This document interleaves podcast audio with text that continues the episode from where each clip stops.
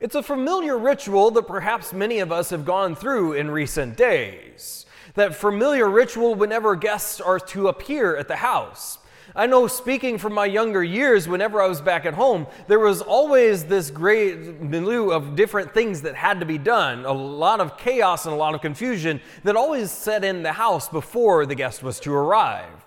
So, likely, we had this step of events that we had to first clean the public areas, the places where guests would likely see. And so, we had to go through the living room, we had to go through the dining room, the kitchen, and all of the areas that they would likely see first. And then we would start to clean the other areas, maybe the outside front yard, maybe the different areas outside the house. And then finally, we might even move, if we had the time, into those places where the guests were likely to not see. Maybe even our guest rooms, or maybe even our own bedroom bedrooms or even the, the basement if we had that time.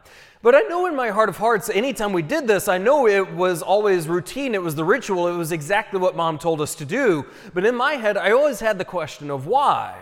Because I knew very well that whenever those guests left, it would likely only be a few hours before myself and my five younger brothers had likely brought the house back to its original state, or maybe even worse.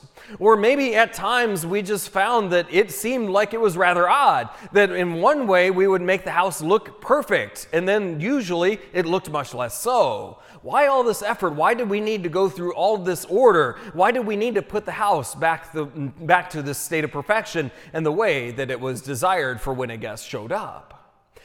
As many times as we might have that question, or we often go through the times of preparing our own physical homes for a guest to arrive, so many times whenever it comes to our life and whenever it comes to this Advent season, which we are getting ready to conclude, we know it's a season of preparation. We're getting ready for something to come, or at least we're getting ready for something more. And indeed, we know that we are preparing the way for the Christ child to enter into our midst at Christmas time. But what does that preparation look like? Why are we preparing for this guest? And what is it? It encourage us to do, even in these last few hours of the season of Advent? To begin to consider this question, we should start off with the second book of Samuel, which was where our first reading came from because we hear about this dialogue between the David, who is the king at the time, between the prophet Nathan and also between the Lord. So we hear that David, he's sitting there in his house and he sees that the dwelling of the Lord is nothing more than a mere tent. And he starts to feel that he's guilty, that he starts to be filled with this guilt that the Lord is simply living in a dwelling that's less than his. And so he tells the prophet Nathan of his plan that he wants to build something great for the Lord. And the prophet says, Go do as you wish, for the Lord is with you. And as that happens, there is this moment of planning, but then the, the Lord appears to Nathan in the night, and he tells him, Go to my servant David and say, Should you build me a house to dwell in? Meaning, it almost seems like he's rebuffing and pushing back on David's plans. But we have to understand exactly the context and why this is happening. So he continues on that he tells David about all of the things that he's done, that he brought him from the sheepfold, that he brought him for, from this very humble way of work, and then he brought him up to be the king and the commander of the nation of Israel. The Lord went before him, crushing all of his enemies, and then eventually he gave him so much peace that he was at a moment where they could finally rest. And this is typified, or this is exemplified because we see that David's finally built himself a permanent structure. That is, as nomadic as the people were, as much as they tended to move around, they finally come to an area of peace where they can dwell in that land and we, they can call it their home. And so, as that moment has happened, the Lord has given it to them, and He's further given them rest from all their enemies from every side, that He's allowing for them to enjoy this moment of tranquility so that they don't have to worry about enemies, they don't have to worry about moving again, yet they can simply sit there and be at rest because the Lord has granted them this gift. But it's not enough. And the Lord indicates that there's something else going on in the background. There's something else being designed. And so he tells him how there is going to be an heir that is going to be an offspring to the house of David. And this heir is going to be great. That this one is going to really bring about an eternal rulership, an eternal kingdom. And that this one is going to be so powerful and so prestigious that he will call upon God as his father, and God his father will call him a son. And this might have been further than any of David's own wishes might have been. That certainly at that day and age, and even in our own day and age, we recognize that we want our posterity to go on and to go on, that we want the tradition to be carried out until the end of time. But the Lord is telling David in no uncertain terms that this will happen, but in a way that's super abundantly over what the plan or the design is that he might have desired. He tells that there is offspring that is coming, and offspring that's probably likely even much more than David could have ever anticipated himself. So, as much as David wanted to build a house for the Lord, what happens is the Lord tells him how he's building him a house, how he's building a house for David, and not only David, but his entire genealogy and his entire family. That even in time, there's going to be something tremendous that happens as that house has been established. We move on and we hear from St. Paul in his letter to the Romans, and it's near the end of this letter because he's giving this moment of doxology, or this moment where he is blessing and praising God.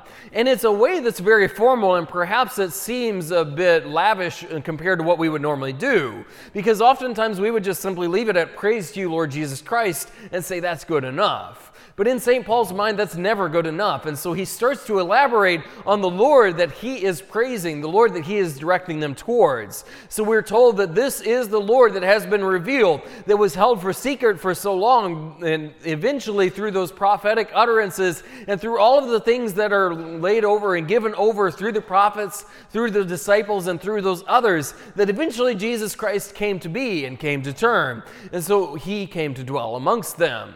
And this is a beautiful thing because as he's telling about it, he's telling about all about God's design and the way that it encourages those that are there to faithful obedience. That because the Lord has come, because he's dwelt in their midst, and because he's been present amongst them, it demands something more a response of faithful obedience. The fact that they see all that God has revealed and they assent to those things, and they say that we will believe and we will follow the Lord no matter where he leads.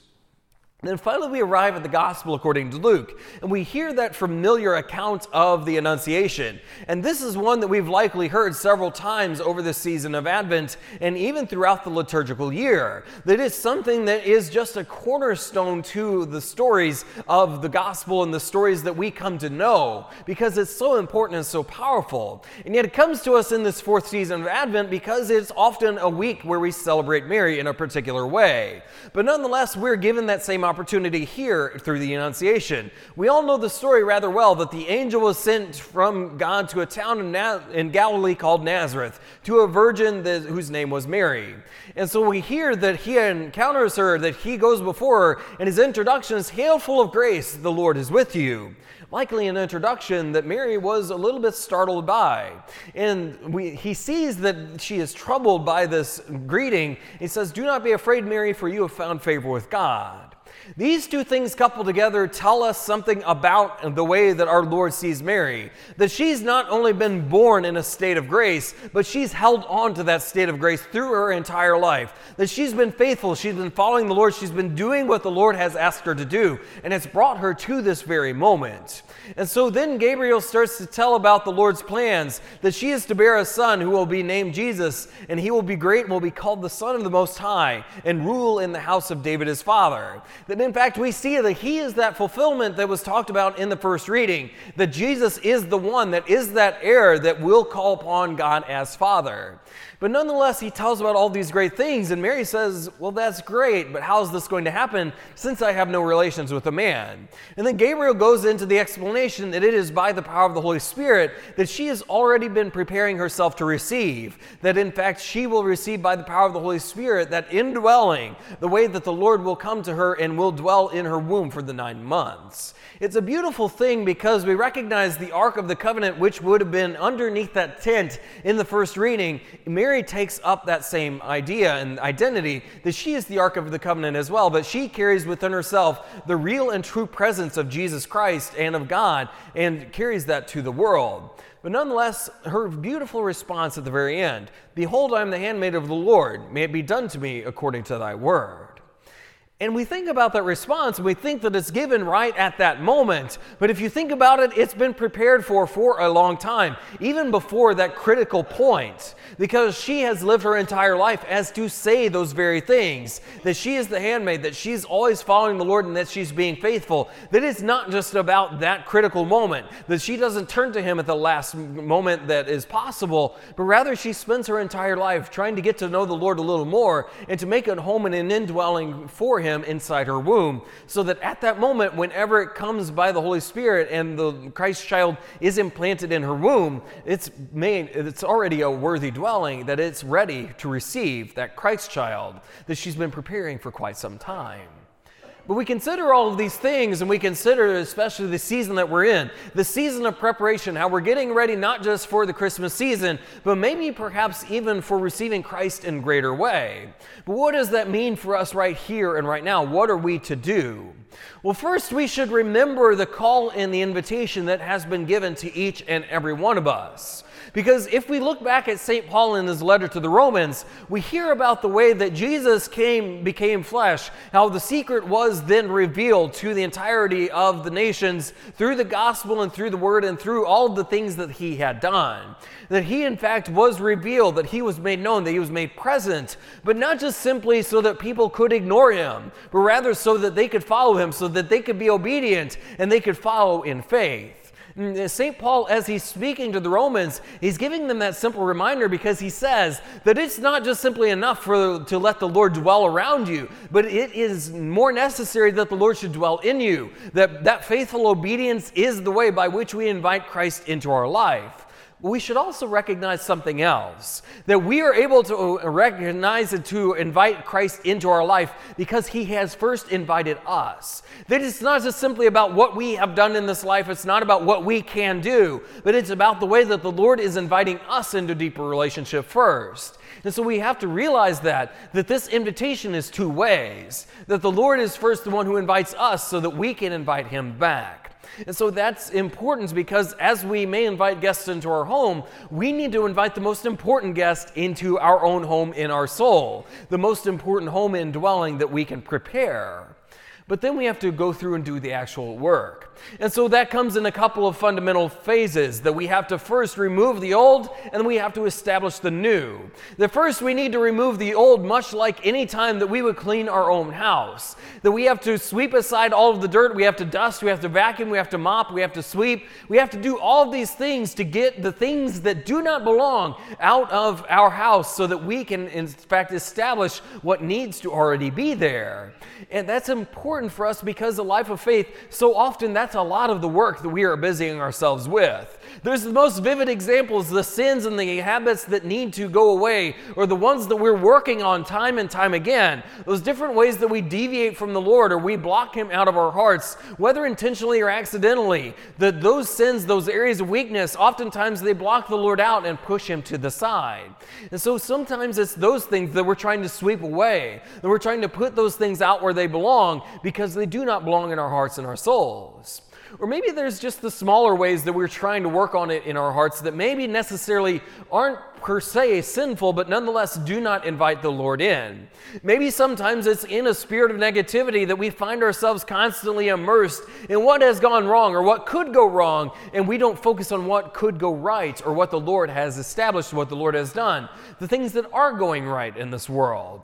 Or maybe sometimes it's even in something as simple as the media that we consume on a day to day basis. Maybe the books that we read, maybe the li- music that we listen to, the TV shows that we watch, or the movies that we enjoy. All of these different things that can be part of what we consume on a daily basis. We don't often think about the consequences or what happens whenever we consume those things. And sometimes they're less than good. And sometimes because of that, they start to block the Lord out or they start to immerse us in ideas that are innately contrary to the gospel or do not invite the Lord in in a very real way, but get us focused on other things that do not matter in this life, or even focused on things that are detrimental for our So sometimes we need to clear out ourselves from those things, that we need to sweep aside those books that do not need to be read. We need to put those movies away that do not need to be watched, or we need to immerse ourselves in music that should be listened to and maybe not the music that shouldn't. Many times it's in those practical things that we should be aware of what we are consuming or what we are inviting into the house of our soul and in the house of our heart and mind so that we are aware of the house that we're building for the Lord to dwell in, or maybe we're not even really inviting Him in, we're kind of blocking Him out by what we consume. But this is a moment of opportunity to sweep aside those things, to put them out so that we can prepare the way for what belongs. And then finally comes that one last step where we prepare ourselves by decorating, by doing all of the things that are necessary and doing all of the things that make our house look good. And even within our heart and our soul, that is necessary as well. But we do that in different ways. Perhaps at this time of year, so often we're focused on charity, on giving others and giving from ourselves so that others can enjoy the fruits of our labors, or sometimes can just simply enjoy knowing that we're trying to be Christ's hands and feet. So sometimes we need to commit ourselves to those works of charity, finding those people in our lives that maybe need us to need a good word, that need a word of encouragement or need us to do something for them. Maybe it's in those works of charity, or maybe it's in something much more rudimentary. Sometimes it's something that we need to do constantly for ourselves. Maybe it's reading scripture on a more consistent basis. Maybe it's recognizing that as we read scripture, we start to take it upon ourselves as the word of God and as the voice of God who is speaking to us day in and day out, who's constantly trying to get us to hear his voice, to hear his message, and ultimately adorn our hearts and our souls with those things that we need to make that a part of our regular routine. If not daily, then at least on a weekly basis. That we should be immersing ourselves in the scriptures and in the Word of God. Or maybe it's in other things as well. Maybe we want to pick up that spiritual read that's been sitting on our shelf collecting dust for so long. And it's finally that critical moment where we have the opportunity to not only immerse ourselves in what the book is saying, but to continue to develop our hearts and our souls so that they are stronger in time because we've read about the Lord and about His love, care, and concern for us. And we've developed ourselves and immersed ourselves in that simple thing. Or maybe it's sometimes in just our regimen of prayer. Where is the Lord calling us to maybe instill ourselves with a more prayerful demeanor? Whether that's just simple points throughout the day, or maybe that's just simply in finding more meaningful ways to pray. That all of those moments, those are ways that we decorate our hearts and our souls. And as we've removed all of the things that do not belong, we've placed those things that do, so that in time we can find ourselves welcoming in the Christ child as he comes to us. Because ultimately, whenever we look at the scriptures, we see that David was concerned about building a place for the Lord because he had been put on the outside. And in many ways, that is true. It can be true of our society, of our world, of our nation at times, and even sometimes within ourselves. we can find, kind of find that God's dwelling in a tent kind of outside of our soul. But what if we'd made ourselves busy with the work of inviting him in? What if we found ourselves continuing like the Blessed Virgin Mary and preparing our souls for Mary so that for our Lord Jesus Christ so that in time we can find ourselves welcoming him in in a more full way? Because it's not really just about this Christmas time either, because it's also about the end of time. That we need to busy ourselves with the work of inviting our Lord into our spiritual home right now, so that in time we may be welcomed into the halls of heaven, because we've taken the time to invite our Lord in, day in and day out, in times when it was convenient and inconvenient, in times whenever we were happy to do it, and in times when it was most difficult. That if we take that time to prepare our hearts and souls and invite our Lord in in a more deliberate way, as as we prepare our hearts for the coming of Jesus at Christmas, then in fact, in time, we can find ourselves and expect ourselves to be invited into the halls of heaven. A great guest is coming, much greater than any of the guests that we've ever invited in before. And we have to do that work of making our homes ready, and not just any home, but the homes of our hearts and our souls. The question is for each and every one of us, as we have heard the Lord is coming and will not delay, are our spiritual homes ready to receive that Christ child.